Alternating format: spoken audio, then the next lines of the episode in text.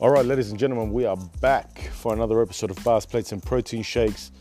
Uh, we are uh, going to play another vintage episode uh, this time.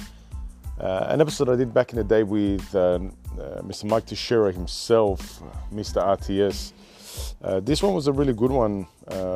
in this one, we talked about some of the details with what he was doing at the time, which was called Project Momentum. For those of you who've been following him uh, for a while, will remember Project Momentum uh, pretty well.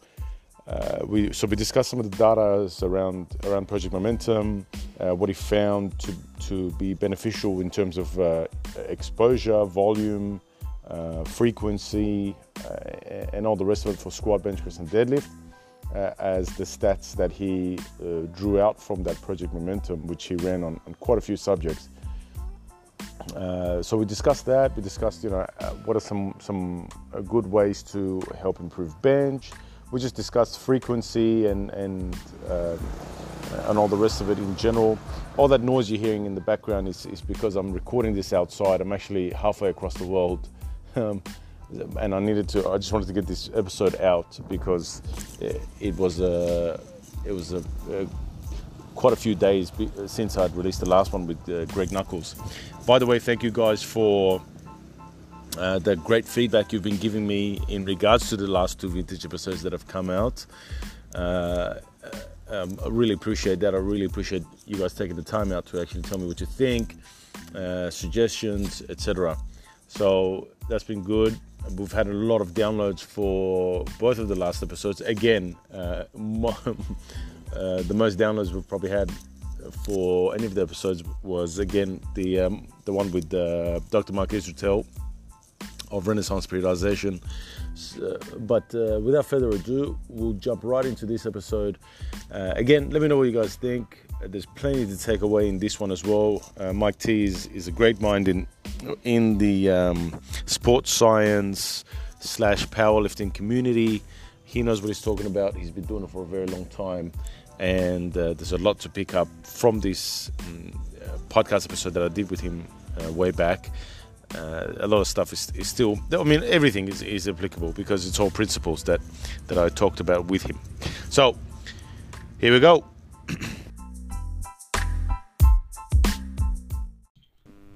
Mike, why don't you give us a little bit of a background about uh, your some of your achievements in, in powerlifting that uh, you you have, um, I guess, been more proud of, uh, that have been more notable to you in the past, as well as uh, your educational background as it relates to um, to sport and to powerlifting.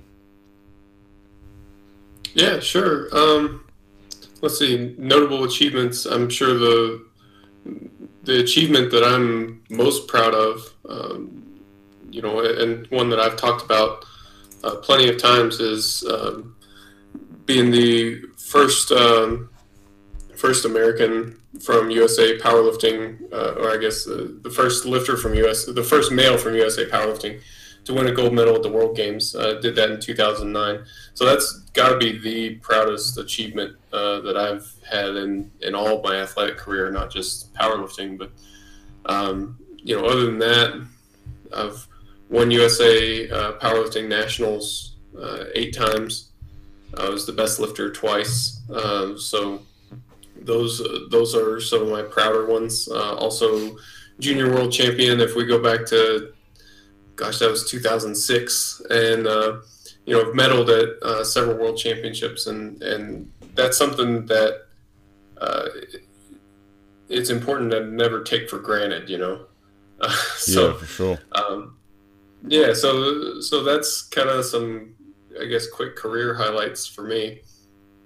Um, so my educational background, um, I, it's mostly been practitioner. You know, like I've been a, a lifter, a coach, a doer uh, since the beginning. You know, I don't have a whole lot in the way of formal education, um, but I don't feel like that's been a real hindrance. You know, like the information is out there if you just are, are willing to look for it and study it. For sure, hundred percent, hundred percent. Yeah. Uh, how yeah. So I started lifting. I started competing in powerlifting in like 2001, and uh, started coaching. not terribly long after that. It was probably 2005 or so. Uh, you know, my, my training history in general goes back further than that, though. Um, and I was just kind of a, when I got to the Air Force Academy, um, we had a, a, powerlifting club, and I joined the powerlifting club, and um, it was really small. There were two other lifters at the time, um, and they didn't really have a whole lot of interest in in you know like I mean I was super serious about it, you know, and and uh, they didn't really want to take it to that level, which you know there's no fault in that, but you know that's just their choice. So, you know, I was I kind of became the de facto uh, team coach, so I recruited a bunch of guys, and you know here I am in a coaching role. So now I'm forced to to learn a whole new skill set, you know, and yeah. so that was kind of the the dawn of of my coaching, you yeah. know, and and I had to. Um, evolve in in a bit of a different direction. Mm-hmm. Uh, so I've been coaching pretty much nonstop since then. Um, yeah, and you know now I would say that that's most of what I do in powerlifting. you know. Yeah. So, so how long how long ago was that? That I started coaching. Yeah. I probably started coaching in the 2005 time frame. Okay, so we're talking 11 years now. Yeah, yeah. Uh, Sounds a lot longer when you say it like that. yeah, but when you look back on it and all. Um, yeah. Now, at what uh, at what age did you? Because you, you, said you you won the junior uh, junior world championship. So at what age did you get into powerlifting? Let's see. So I started actually competing in 2001. Um, I would have been 16 or so when I started competing. And I started training much earlier than that. I started training in uh, 97. I would have been 12. Um, you know, and I had a history of like body weight stuff, you know, not a huge long history, but you know, I had, I'd been an active kid even before then. Yeah. Um, not necessarily an in shape kid. I was kind of pudgy to be honest, but yeah. So, um, when you uh, first got into the gym, uh, what were your lifts like when you when you first started? You know, heaving some heavier squats, benches, and deadlifts. What were you pushing out? Gosh, you, you know, I, I would love to to remember, uh, but I, I, honestly don't. Uh, it's just, you know, I mean, I was so young at the time. I didn't even know what I was doing was was going to be this thing that would come to define a big part of my life. You know, um, but I do remember the first time that I benched 135 pounds, uh, 60 kilos. Yeah. You know, I remember that being a big deal. you know, I remember my training partner. You know, when I finally did it, and I remember he's like, "Well, you got the big boy weights on there now." Yeah, you got a full plate on. Yeah. Right. Yeah. You know, so that that was. I remember that being a big deal to me. You know, so whenever I started out, it was less than that. You know, so I wasn't one of these guys that just walked into the gym. You know, and deadlifted 500 pounds my first day or anything, anything yeah. like that. Um, but yeah, man, I, I, wish I did remember. You know, I, it's just lost to time, I guess. What was your uh, what was your body weight at when you uh, when you first started out? Um, that's also a thing that that I'm not real sure about. I know when I was uh, see a freshman in high school, I would have been about 15 or so. Uh, I remember weighing around uh, 195 pounds, and I remember that was the first time I benched my body weight as well, um, which also seemed like a big deal at the time. Um, yeah, so uh, I mean, smaller than that, I, I don't know. I mean, I, I was, uh, I guess, big-ish for a for a 12 year old when I started out, you know, but not like abnormally large or, or anything like that. Yeah, you know, yeah. just kind of on the bigger side of normal. So you, you when you started out, you you said you were weighing towards the uh, about 130 pounds. Is that right? Um, probably. yeah, and how much how much you weighing now? Now I'm weighing uh, right around 120 kilos. You know, outside of competition, probably 122, 123. Yeah, so you are more or less doubled in size over these years, correct? yeah, I guess so. Yeah, more or less. I guess so. All right, uh, let's let's talk about uh, something that you uh, brought out, um, or, or, sort of like a mini experiment you did um, not long ago, which was Project Momentum. You want to run us a little bit through that, what, what that was about, and uh, what it was that you did? Sure, sure. So we just had we had this idea uh, for uh, just running some very high frequency training, um, practicing the competition lifts uh, every training session. So actually, let me go a step before that. We had this training strategy that we were already employing successfully, where um, we were already doing a large volume of the competition lifts. It's just that that volume of the competition lifts was concentrated onto a single training session. Mm-hmm. And the thought was, well, what if we just distributed that volume out over the course of a whole week? You know, um, you would still do the same assistance work that we've always done, um, but just distribute out the, the training volume uh, more evenly. Uh, see how that affected our, our training results. So we tried it with a couple lifters, myself and, and a few others uh, gave it a shot. Um, it was successful. You know, it, things were going well. We liked it. Uh, we proved that it was doable. It didn't take, you know, I mean, it took the training sessions took a long time, but it wasn't it wasn't to the point where it was, uh, you know, a, a non-doable situation. So we thought, you know, well, this is cool. You know, it seems like it's working. Uh, what we'd really like to do is get some more data points on this. Like, what, like, how do we find out more about who this works for, who's this strategy good for, uh, without just, you know, doing it the classic way of just applying it to to you know whoever you think it's good for, and then you just uh, refine your opinion over you know months or even years. You know, and you finally figure out you know what this strategy is all about over a long period of time. We thought, well, can we speed up that process? You know, and so we we thought, well, let's just take the stock program, you know, um, and let's just see who wants to try it out. You know, we'll put it out there for free and uh, see who wants to try it out, be part of a, a little experiment. Um, so we put out a call and had 400 and some lifters uh, sign up for the for the project. Um, we sent them training for I believe it was eight weeks uh, that followed this this really high frequency um, model. And um, at the end of that, we sent them a, questionnaire um, to figure out how how they did and try to try to get some information back from them. You know, try to figure out who is this good for, who was it not good for, see what lessons we could learn from it. We were already pretty sure it was going to work, but the real question is who is it best for? You know. Right. Right. Yeah. So. Um, we got a, a hundred and some odd responses, which is, you know, pretty typical. That's not a bad response rate uh, for something like this. Um, and over the people who responded to our questionnaire at the end, um, see, I'm gonna have to think of what the, all the stats were off the top of my head, but it was something like the the average was a 20 something gain on their total over the course of eight weeks, uh, and then we had some people that were much much more than that. Um, there were some that were a lot lower than that too, but you know, so the average gain was uh, something like 20 kilos on your total over the course of eight weeks. And yeah, it was just, uh, it was definitely successful. It definitely showed that, you know, for the people that we applied this to, uh, by and large, it was a good strategy to use.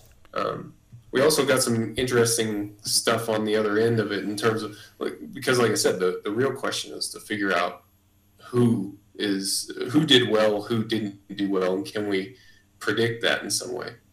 you know.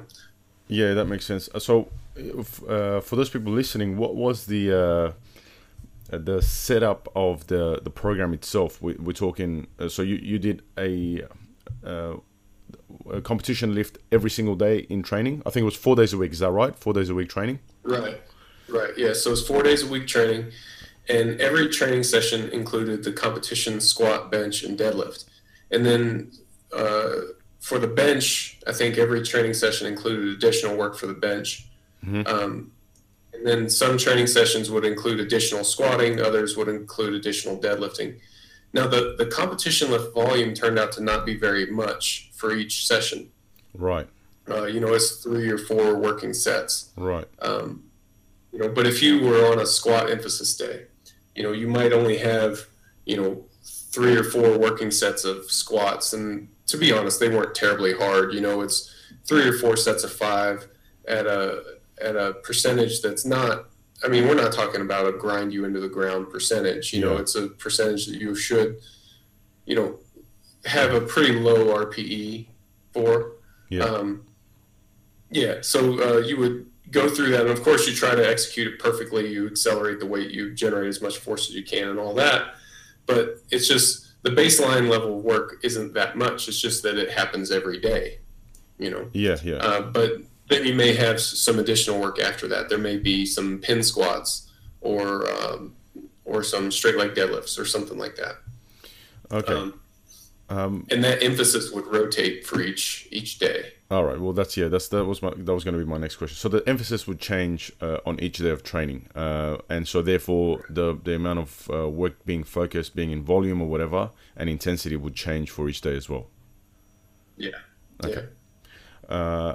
Uh, and w- why did you decide to uh, sort of set it up like that? Had you had you come across certain studies, or had you noticed a certain pattern yourself in in your clients over the years that that you decided that um, doing a super high frequency like this would be more f- uh, effective than um, you know what you were doing before? Well, I mean, we've been talking about the Norwegian frequency project for for a lot of years now, you know, yeah. and uh, so I, I don't like that wasn't the direct catalyst, but I mean, I've got a tremendous respect for for Coach Wolf, uh, and I, I, wish that I could find out more about what he does with his lifters. You know, because I think it's extremely interesting. But you know, uh, I would say that I've been inspired by you know what I've heard from him, uh, what I've what I've seen from Norwegian lifters. Uh, also, you know my conversations with other coaches you know and, and, it just seems like that's kind of the the trend that things were things were slash are moving toward is toward higher frequencies uh, more of a volume focus and things like that. Um, i'm not sure if it's great to take that idea to its logical conclusion and do the you know the squat to a max every day or something like that. That's i mean that's another interesting question though right? Like yeah. what population is that best for? Yeah. You know it's it obviously works for some and not for others. So who is i mean that's always the question. Um, so this was kind of a an evolution in that direction you know um, and that's something that i picked up in my training a long long time ago is like think evolution not revolution. You know we want to you know of course adapt and evolve your training, but you don't need to totally reinvent the wheel every training cycle. You know. Yeah, that's so. Yeah. Uh, yeah. so coming was... from where I came from, you know, it's like, well, let's just distribute the volume out, and that seemed to work pretty well. Okay, so the volume was uh, more or less equalized. I mean, maybe not exactly equalized, but it was more or less equalized. For me, in some of the original um, they weren't even beta tests. You know, like some of the people who originally trialed this idea before Project Momentum was ever a thing. Yeah, the volume was pretty much equal. Okay. Um, we didn't have a way to really do that uh, for or, or really uh, control that for the Project Momentum itself, but we did look at um, we looked at frequency um, because for a lot of these guys they don't they didn't know what their training volume was before. You know, like a lot of guys aren't calculating that. You know, um, so they wouldn't have been able to give us an accurate number on what they were doing before. Uh, so we didn't really ask that question in, in the closeout. Yeah. Uh, but we did ask about frequency. So, for example, how many times were you squatting before Project Momentum? And then we knew, of course, they were squatting four times a week during the project. Um, my expectation was that you know people that were maybe used to squatting two even three times a week uh, we're going to see a lot of benefit because it was uh, an increase in workload but it wasn't that much of an increase. I thought the people that were used to only squatting once a week um, for them to go straight into squatting four times a week mm-hmm. you know I, I, thought it would be too much for them. Uh, that turned out to not be the case though. Uh, the people that went from you know, squatting once a week to then squatting four times a week showed the biggest improvements of any other group. Um, you know, as long as they were able to stay healthy, as long as they were able to recover, uh, they showed, you know, big increases. Which, I mean, I guess if you think about it that way, it makes sense, right? So if you have a big increase in workload, yeah, which you're able to yeah. recover from, then yeah. of course you're going to make big gains. You know. Yeah, yeah, for sure. Uh, what uh, what differences did you notice in between the different exercises? So uh, you know, increasing frequency uh, for squat, bench, and deadlift. Uh, did you did they all um, sort of Im- improve as much? Did you notice any kind of patterns there? Anything at all? Well, we didn't really look at that, or haven't looked at it yet. I mean, we have the data available um, because we did ask about individual lifts. Um, but we just really focused on the total, just because there's so much to look at. You know, um, we were asking questions about if they used any additional recovery modalities, if they, you know, uh, so there's so much stuff to to look at that we just kind of kept it to the total for right now. However, I mean the data does exist. We just kind of have to dig into it and and uh, and look at it to see you know proportionally where where was the best progress? And that that would be an interesting thing to see right? Because i know for a lot of people they hypothesize that you know it's good for the squat almost certainly good for the bench uh, maybe not so good for the deadlift. Um, i mean that wasn't my experience but i can i can see why uh, people might think that. Yeah because in the in the original norwegian uh, powerlifting project, they that is what they reported from memory. They said that uh, yeah. uh, squat and bench improved uh, pretty significantly, but uh, not not much of an improvement for deadlift. I mean, there was no difference between uh, lower frequency deadlifting and high frequency deadlifting. And right. I've also noticed the same thing in my training and the training of, of my athletes. Uh, I, I tend to I tend to actually find that it's better. I don't know if it's different for um, for non-natural powerlifters, uh, but uh, for raw natural powerlifters at least, I've found that uh, a higher volume uh, per session tends to be tends to be the go for deadlifting itself anyway. Yeah. Well, I mean, that would definitely be an interesting thing to look at. That's probably worth looking at, you know, just to just to check it out. So yeah, maybe after maybe after we're done here, I'll, I'll look up that stat. Yeah, maybe. Um, what about in regard? See, this one thing that I've always noticed uh, as a pattern is is that the bench press itself tends to just act like a different different uh, animal in itself. Uh, what what patterns have you noticed over the years? Maybe maybe not just within Project Momentum, but over the years with with the bench press. Um, obviously, uh, you know what what I've noticed, and, and, maybe not so obvious, but to me it seems to be obvious that it needs much more volume. Even in some cases, uh, the same or more volume as you know squat and deadlift put together. Uh, but in terms of like yeah, loading patterns and, well. and, and, and volume patterns, what have you noticed over the years with the bench press and, and how to make it improve? Um, you know, I mean, I would start out by echoing what what your observations are. To be honest, it's uh, it's a lift that can tolerate more volume. Um, now, uh, one way that I've looked at it for a long time is that squat and deadlift seem to tax the same structures mostly. You know, uh, we're talking about lower body lifts, uh, glutes, quads, hamstrings, lower back, stuff like that. Um, so I look at their volume. A lot of times I'll look at it together, like what is the combined squat and deadlift volume, and then uh, the bench usually is is pretty close to that. But yeah, I mean, for some people, especially those with kind of stubborn bench presses, we'll push the bench volume even above uh, even above that level.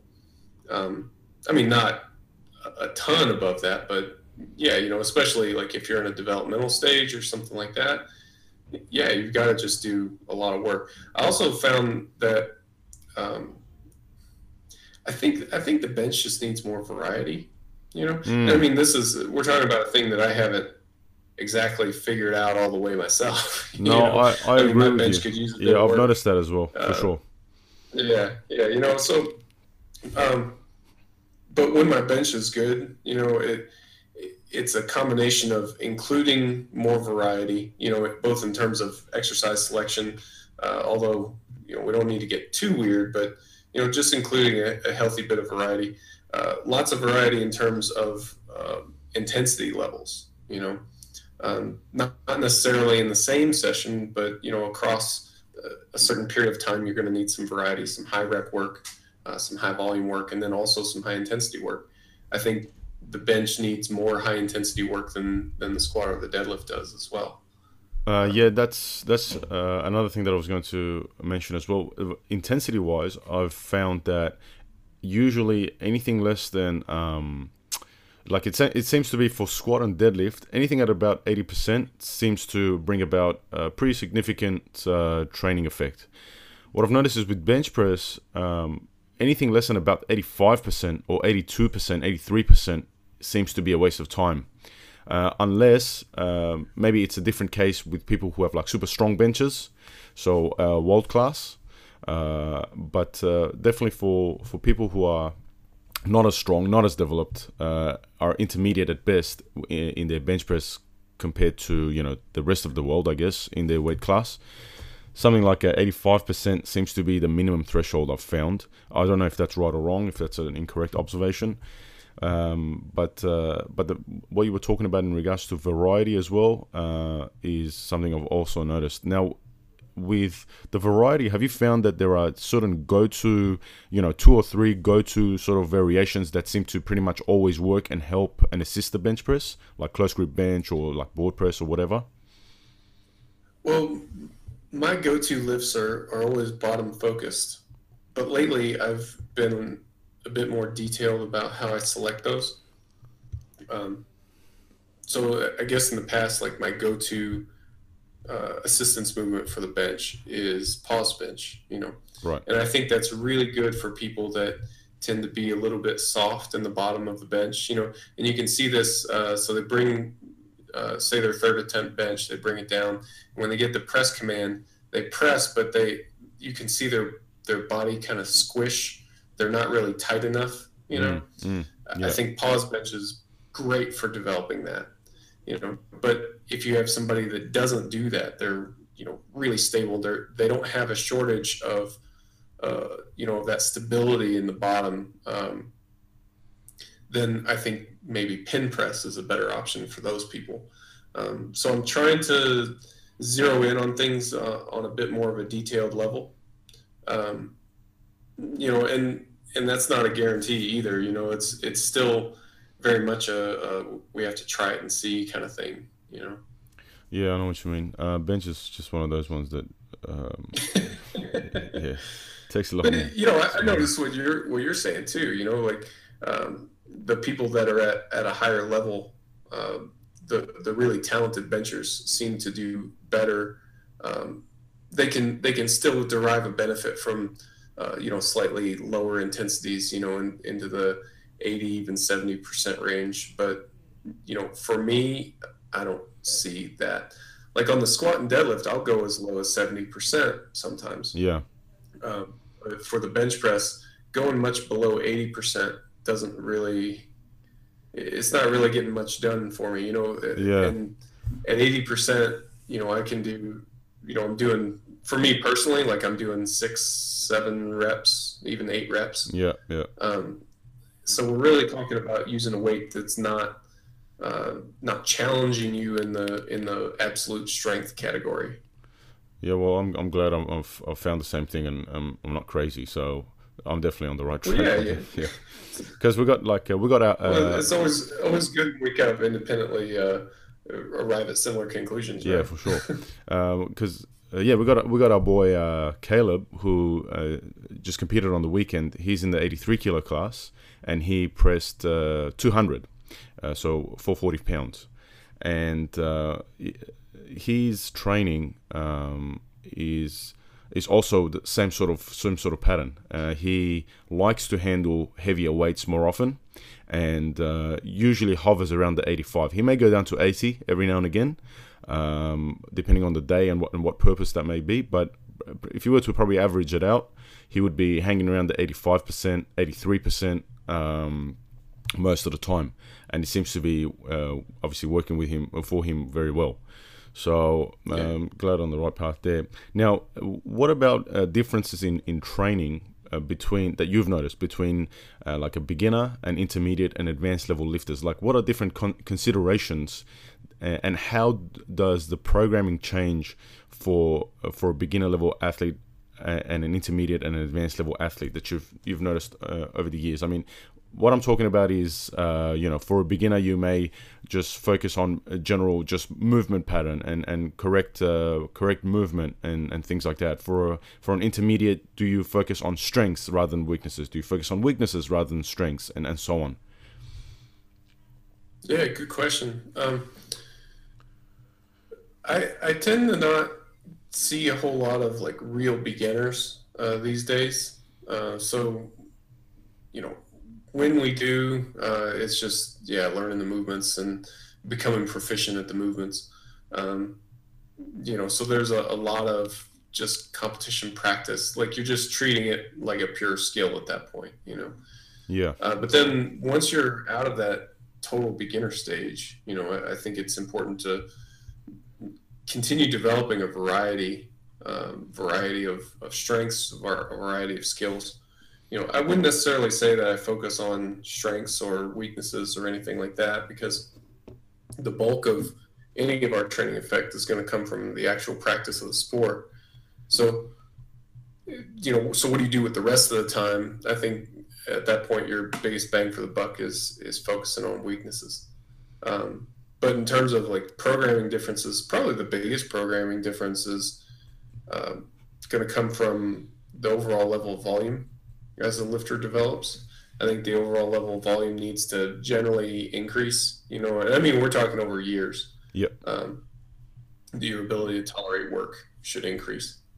Um, yeah, so that I mean that's the biggest thing, and that doesn't always happen, right? Like, yeah, you know, I've seen guys. I'm sure you've seen guys too that you know they've been lifting for a long time but they've never really developed much work capacity you know?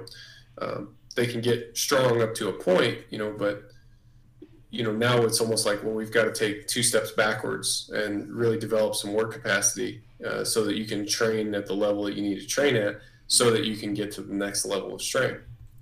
Yeah that's right. Yeah they can't they can't handle uh, the amount of work they need to be handling to uh, sort of push into that next level of strength for themselves. Um, now, what about uh, uh, in regards to uh, advanced level lifters, going from intermediate to advanced? Um, how does how does uh, the intensity change? I mean, would you say over time the the average level of intensity that you're supposed to be working at just continuously increases, or no? Is there's a point where it actually has to come down because volume is continuously increasing? Um, that's a good question. so I think there's there's some methodology change that that I employ. Um, you know, from intermediate to advanced. And, and I'm not sure that it has to be that way. It's just the way that we've done it up to this point. Um, for more of our intermediate lifters, we tend to use, um, I guess, more classic powerlifting protocols. You know, we'll have them working in the, you know, two to five rep range quite a bit. Uh, we'll have them working at a lot of nine RPEs and things like that. Yeah. And then once they get into the more advanced range, uh, we start doing some some neat stuff. You know, we'll have them take a single at an 8 RPE, which is just slightly heavier than than their opener. You know, we're talking 92, 93%. We'll have them take that every week. You know, so they're they're handling something that's pretty heavy every week. You know, and you get a lot of familiarity with that. And then there's back off work. Um, sometimes it's percentage based. You know, and much lower in intensity. Uh, other times it's not, you know, and we just kind of uh, we vary that quite a bit. You know, the other thing that we do is the more the more advanced the lifter gets, the more attention to detail there is regarding um, exercise selection. The more attention to detail there has to be regarding exercise selection. For an intermediate level lifter, the difference in results between you know a pin squat and a pause squat is probably not going to be very much. Yeah. You know, um, but for a more advanced level lifter, somebody who's been at this for a long time and is struggling to see much in the way of gains, we've just got to to really zoom in and and figure out what is it that's that's holding that back and and really target that, really attack that, you know. Yeah, that makes sense. Uh, I guess that all comes through like experience as you as you yourself have trialed things and and you know um, maybe gotten good results from one thing and then you know maybe not some could so, so much good results from another and then changed it and, and sort of narrowed it down over time. I suppose. Uh, I mean, all these I all these start out as ideas, right? You know, and it's because um, you know people like us are obsessed with this to, to a certain extent. You know, we can't can't stop ourselves from from tinkering with things. You know, so we, we're looking at it, and you you look at a lifter and you go, man, they're really squishy in the bottom of the bench press. You know, I wonder how do I how do I fix that? And you, you think about what tools do you have available that might enhance that ability. Well, I wonder if a if a pause bench would kind of help teach them that skill of, of being really solid and develop that stability in the bottom. Yeah. So you try it out and and you go, okay, well it worked for that guy. Uh, let's try it with someone else. Okay, worked for them. Oh, it kind of worked for this person. I wonder why they were different.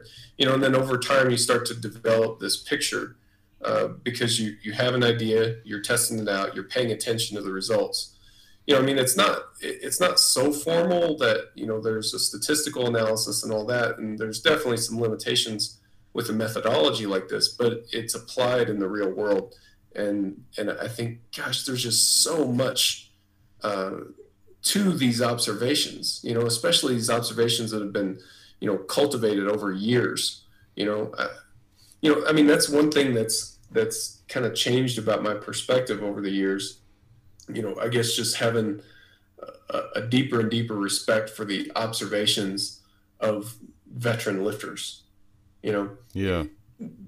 The explanations aren't always correct, and that's okay. But I don't know. It, it's just it just seems arrogant to me anymore to to discount uh, someone's observations just because they don't have a, a, fancy scientific explanation for it. You know. No, I agree, mate. Uh, yeah, in this day and age, it's it seems to become uh, it's become like really evidence based and like uh, driven through you know scientific research and you know where's your research where's your evidence uh, sort of you know that's what that's what people jump at and uh, they don't maybe they don't think that there's there is some anecdotal evidence out there as well because people that have been out there um, and have just observed things through time uh, and uh, you know that experience in itself is is uh, you, can't you can't argue with it. I mean, if uh, Eddie Coan uh, came up to you and, and gave you some advice, you're not gonna jump at him and say, "Oh, where's your evidence? Where's where's your research?" You know, he's just been there and done it through so many years uh, that you would you would probably at least listen uh, properly to what he's got to say before you dismiss it or make any decisions on what he's saying to you and uh, I mean it's a similar similar thing to uh, you yourself as an example. Like you may not have any uh, formal education in regards to a, a, sports science degree or something like that, but um, you've certainly proven yourself through through the years in being able to uh, constantly produce athletes again and again that uh, have have stepped onto the world stage and and done great. So. I think yeah, people need to relax a little bit about the whole evidence thing and, and sort of uh, be a bit more open, as you said. Right, and, and, I mean, I don't think it's an it's an anti-science stance at all, you know, because no. and, there's there's another. I would say most of the people that that have kind of really taken the evidence-based thing too far are they're not really doing the evidence-based thing justice anyway. You know, they're just following a different kind of guru is all it work all it works out to. You know, but I think people that have produced you know produce something worth looking at you know in the in the real world are are you know i mean it's worth looking at it's it doesn't mean that you have to to take what they say as truth but it means you should at least consider it you know you shouldn't just dismiss it out of hand you know um, i don't know. Hopefully we're seeing kind of uh, a settling into a middle ground. I, I hope that's what we see you know? Yeah for sure. Um, tell me this. Tell me what are three things you've uh, you've learned as a coach, or it doesn't have to be three, whatever amount of number you want to throw out me. Uh, a couple of things you've learned as a coach over the years, especially in regards to um, improving a lifter, especially in regards to how to relate to an athlete, how to get the most out of an athlete, how to program, things like that. Um, what are some things that have become like sort of sort of became that aha moment for you over the years, or, or became an epiphany and, and sort of uh, made your life easier? Oh goodness, um, good question. By the way, um, probably the biggest thing, and, and, so these questions never really revolve around sets and reps. You know, I think that's yeah, that's yeah, that's, interesting, yeah, for sure. Um, but probably the the biggest and most important thing is is paying attention. You know, um, yeah, just just paying attention and, and, not being afraid to to trust your observation. You know, um, if you see something and you go, well, it's not supposed to work like that, um, but it seems it certainly seems to be. that I mean, well, I mean, you're making an observation of of how things are working out in the real world. Um, you know, wishful thinking doesn't change that. You know, yeah. so um, I guess just a willingness to to trust those observations and pay attention to what's going on. You know, I, I think that's the for people looking for a coach too. You know, a coach that pays attention is, I mean, it, it's hard. It sounds silly, right? I think it's kind of yeah, kind of important. Pay attention. Yeah. yeah. You know, uh, I've I've heard of. I was talking to a friend of mine, high level lifter too, like. Uh, uh, world caliber lifter. So you would think that if anybody's going to get attention from a coach, it would be this guy, right? Yeah. He was working with this coach. Um, he said, you know, he sends him his workout. He goes in and he's benching that week. He misses his reps. Uh, he sends it, sends the coach his feedback for that week. Uh, he gets his training for the next week, and the the weights and reps are, are higher. You know, he's like, "Well, I missed mm. last week. Like, what are you? What's going on here?" You know, it doesn't take much of that, and you yeah. and you lose uh, lose confidence uh, in a coach pretty quickly. So, but yeah. yeah. I mean, a coach that pays attention is is huge. You know, um, well, I guess another thing would be thinking about force. Yeah. Sorry, did you do you no, have something no, no, no, no, that's kind of jump go on. Yeah, I don't want I don't want to ruin your train of thought there. Force in in what regards? Well, just uh, it's called powerlifting, but power plays a pretty minimal role in what we do. I mean, it's not totally irrelevant, but it's kind of not that important.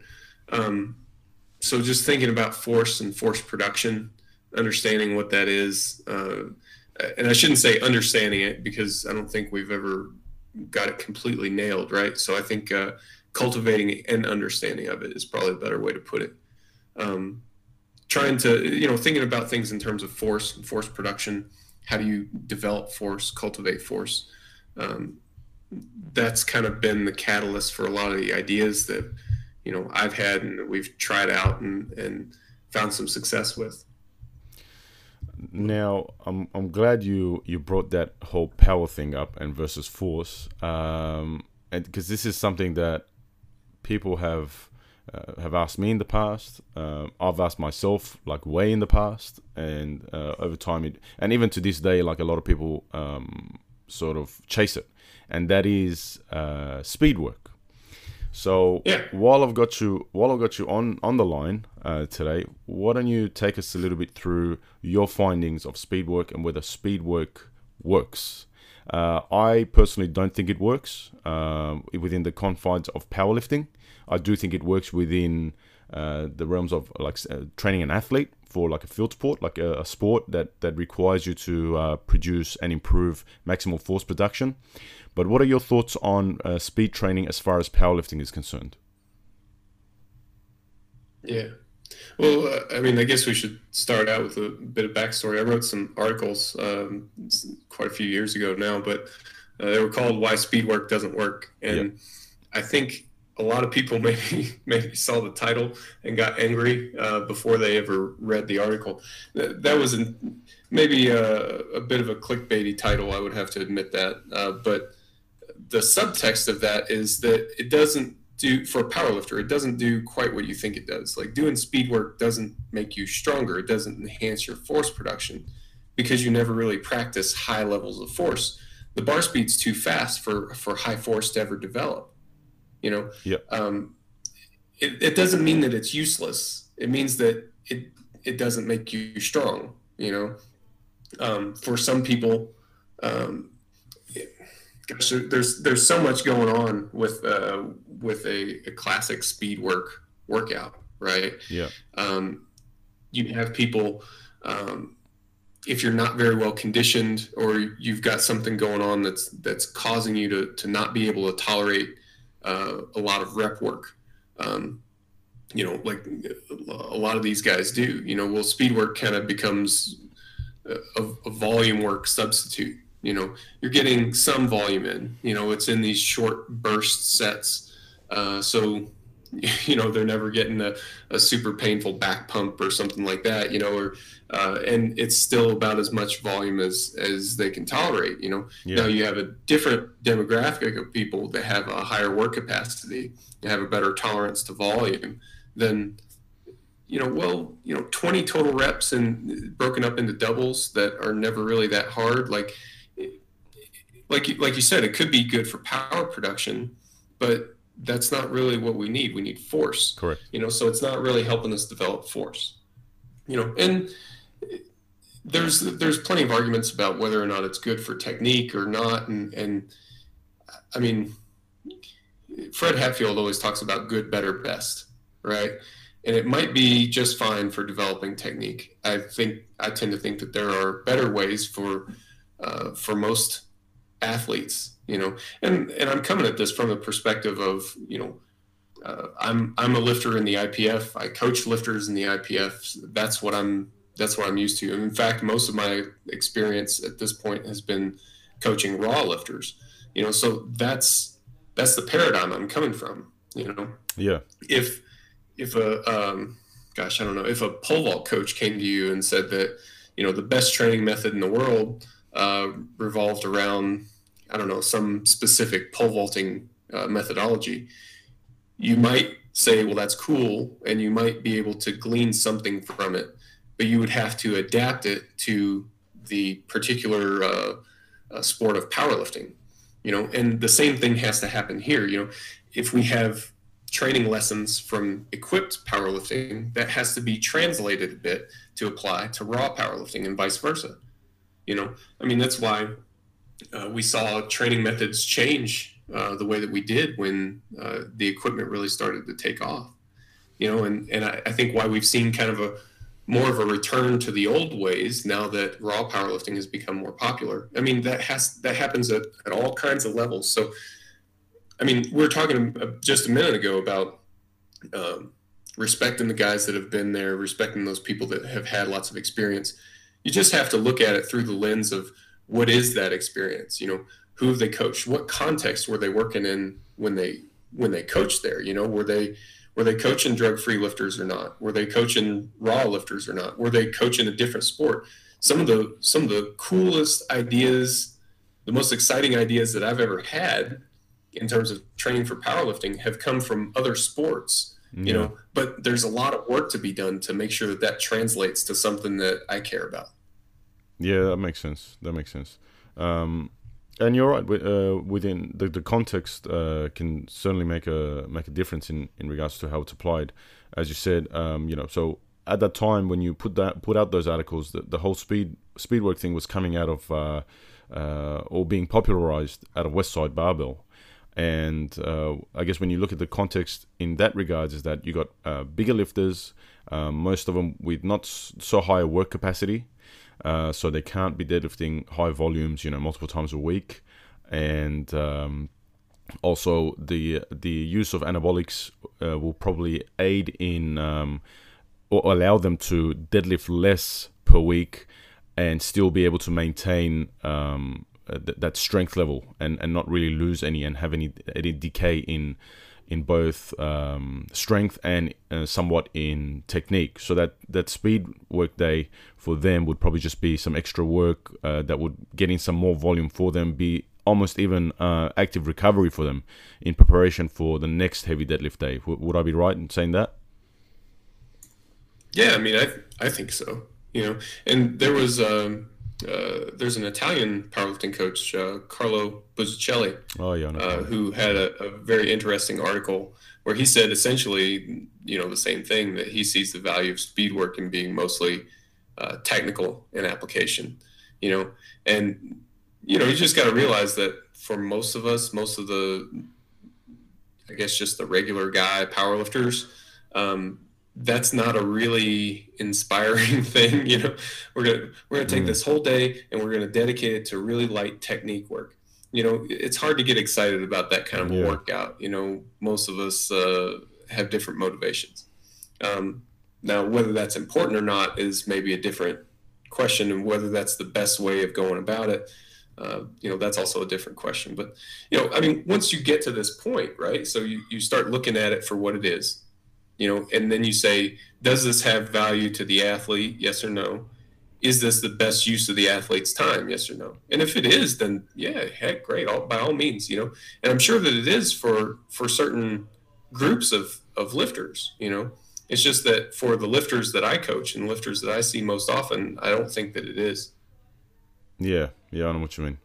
Um, well, I guess that comes down to an each to their own sort of thing. At the end of the day, some people will just never let go of it, and I mean, they they swear by it and they and they do it, and it probably even works for them, whether it's placebo, whether it, it just does work for them, and and that's the way it's going to be, I guess. all right um, and I mean, you know, just what we said earlier, like we've got to take their observations of that experience seriously. Yeah. You know, uh, it may not you know, their observation may be that speed work, I did speed work in my, my squat went up. Um, so I've got to take that seriously, but it may not be, you know, the explanation may not be correct, you know? Yeah. Yeah. Um, and then once we start peeling back some layers and, and looking at the specific context, you know, just like what we did for Project Momentum and, and all the rest, you know, you start looking at specific context and you, you start to maybe get a bigger picture, a more clear picture of, of what is it that's making the difference. Uh, what is it that makes this tool a good tool for this person, but not a good tool for this other person? That makes sense. That definitely makes sense. Um, now, as a coach, Mike, how do you uh, go about increasing your athletes' um, both motivation levels uh, and also retention levels. So uh, retention to to the program, retention in, in terms of long term retention, not within you know the pro- the one cycle of program that you give them. How do you go about as a coach motivating your athletes to stick to training in the long term? Yeah, good question. Like, I mean, I, I suppose that depends a bit on on what you mean by motivation. Um, like, I'm not much of a of a cheerleader type coach. I'm very much of a you know I, treat them like adults and like if they um, if they tell me uh, I just really don't feel like like lifting weights right now you know okay fine see you later you know yeah. I mean I, I just don't I, I, don't really have it in me to to cheerlead a lot of a lot of people but if yeah. you're interested in this and you want to pursue this then then by all means you know that gets my my best effort um, in terms of in terms of retention though and that's a really great question because it's not just about the coaching you know it's it's about cultivating a relationship and, and communicating something to an athlete you know i think that there has to be some communication letting the athlete know that like look this is a this is a big picture this is not just a one cycle thing you know like and i'm sure you've had this happen to you too like people sign up to get the program you know and they think yeah. that they're going to uh, work and i've had people ask me this outright like look if i work with you for eight weeks uh, will that be a program that i can use on my own in perpetuity? And no man like yeah. this is part of a bigger picture. You know this is part of athlete development over a long period of time. Yeah. You know i think communicating that is really important you know and, and whether they want to stick around whether they like the whole experience you know i mean that varies a lot and that's a, a lot based on personality but at least they know that you know I've got more in mind than just this one you know this one uh, uh, training cycle. Yeah, I think uh, I mean this is something that we talked about. I talked about with uh, you know, Mike Israetel uh, in the last episode of the podcast, and he broke it down really well towards the end of it. And uh, he went on this this great rant of his, which uh, I think touched on a lot of um, a lot of heartstrings for a lot of people. Um, and he said basically he doesn't understand that that that people would want to get into something uh, for the short short term, as in they try and figure out a way uh, to sort of force themselves to to stay motivated. Whereas what they should be thinking about is the bigger picture, is what you are trying to create. And as a powerlifter, for example, what you are trying to create is you are trying to be the, in his own words, the strongest motherfucker on the planet. And uh, and as long as you have that uh, in your in your mind, like in the back of your mind, uh, perpetually all the time, I guess that makes it a little bit easier to adhere to programs and, and sort of pursue it. And I see athletes that, uh, and I'm sure you you've seen this as well with your own athletes, the ones that are a little bit more serious and have set a, a, a larger than life goal um, that they want to, for example, stand on a podium at a, at a world championships or something like that they're the ones that tend to usually push past injuries and, and downtimes and things like that and always bounce back and eventually get there. It may take them longer, but they, they always get there. And that's what I've found. Yeah. Yeah. Yeah. You know, and yeah, and I, and I kind of self select for, for those types of lifters, like the people that need the, the cheerleading, you know, they don't hang around the program very long because I don't provide that, you know, and that's, and that's fine, you know. And so there's there's going to be some selection bias there, and that's also why people uh, listening, you got to look at context, you know. And if I guess if there's going to be one horse that I'm going to beat to death, it'll be the the context horse, but that's fine.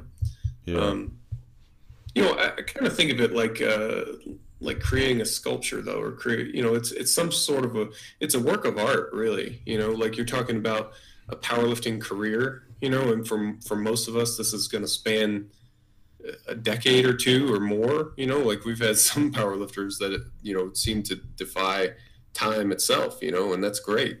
Uh, but really, you're you're kind of creating a work of art with your with your powerlifting career. And the times when I've gotten trouble are when I'm when I'm trying to force it in the short term. You know, when yeah. I end up sacrificing the long term for yeah. the short. I'll that's when I get in trouble. Yeah, I can definitely. relate And I mean, you think of it, think of it like a sculpture, right? So if you're, you know, if you're carving something into into stone, and you try to force it too much, then you're going to fracture the stone, and, and, this thing that you're trying to carve is going to going to crumble. You know, uh, you have to you have to coax it out of the stone. You know, you you've got to uh, got to take your time. You got to be articulate. Right. Yeah. You know, you can't rush it. You know, when you it's when you try to rush it that you get yourself in trouble. You got to realize that this is going to take a while. And I mean, on the other side too, you have people that are seem to be afraid to to ever push it. You know, so it, it's a it's a balancing act, and I think that's why it's it's an art form. You know, because it's it's this middle ground. We've got to feel it out. You know, it's and it's not a thing that somebody can write you a prescription for. You know um, at least uh, i mean we, we do as much prescribing as we can you know? Yeah. And uh, like like i use some athlete monitoring tools and stuff like that to try to help me figure out if an athlete is you know maybe coping with too much stress and they're nearing that crumbling point or not you know? But it's still uh, it's it's a bit of an art form you know? You've got to you've got to feel it out especially over over a longer period of time you know? If we're talking about a training cycle you know if you're pushing this training cycle too hard what is that costing you you know? Yeah. Um what are your what are your goals in in regards to the competitive season? You going to worlds? Uh, no no. So powerlifting has gotten so competitive uh, over the last really the, the last year or two i think uh, at least here in the states that you know I, I didn't even make the team this year. Um, you know now uh, in my defense i've been kind of dealing with uh, an ongoing hamstring, glute, hip, whatever injury. Yeah, you had that uh, since last year, World, right? Yeah, I mean this thing has been dragging on for a long, long time. So um, trying to get that sorted out, and hopefully when that gets sorted, I'll get a deadlift back. And I, I think I think we all know that that's that's really my uh, ace in the hole. You know, I'm, I'm a good deadlifter. Uh, you know, not a bad squatter, and um, I used to think I was not a bad bencher, but now that things have gotten more competitive, I'm starting to change my perspective on that. yeah, obviously the deadlift is um, is up there, man. Um, it's always the one that everybody hangs around for towards the end of the competition for for them to watch oh, yeah. you. Especially last year was was between you and uh, you and uh, Muhammad, right? At uh, in Finland. Um, what did come uh, down to? See. Well, I wasn't really in the in the running very much in Finland. But uh, if we go back to South Africa, yeah, that yeah, was that's right. South that was a good time, uh, and that's really when my hamstring issues started. And, and I guess to to maybe put a story with the the work of art thing that I was talking about a minute ago, I would say that, that if I had to put my finger on it, that's when I started making. Well, that's the mistake that I'm that I, that I'm paying for. You know, is that in the training cycle leading up to that competition, had a bunch of warning signs that were like, "Hey, dude, just back off a little bit, and things Mm. will be fine." Um, ignored all that and pushed ahead, and you know that digs quite a hole. you know, Yeah, yeah, and it goes on, especially as you're uh, as you become an advanced level lifter such as yourself. It it, it drags on even longer, uh, especially as you're Right. uh, you know when you're not 16, 17, 18 anymore. These uh, these injuries take longer and longer to heal, and can really be a pain in the ass. Uh, pretty much literally for you in your case. yeah. Yeah. unfortunately, yeah, that's the case. All right, man. Uh, I won't take up much more of your time. Thanks, uh, thanks a lot for your time today, man. Um, some great stuff out Yeah. there for, for people listening. Obviously, everybody out there needs to go out and check out uh, Mike's website, RTS.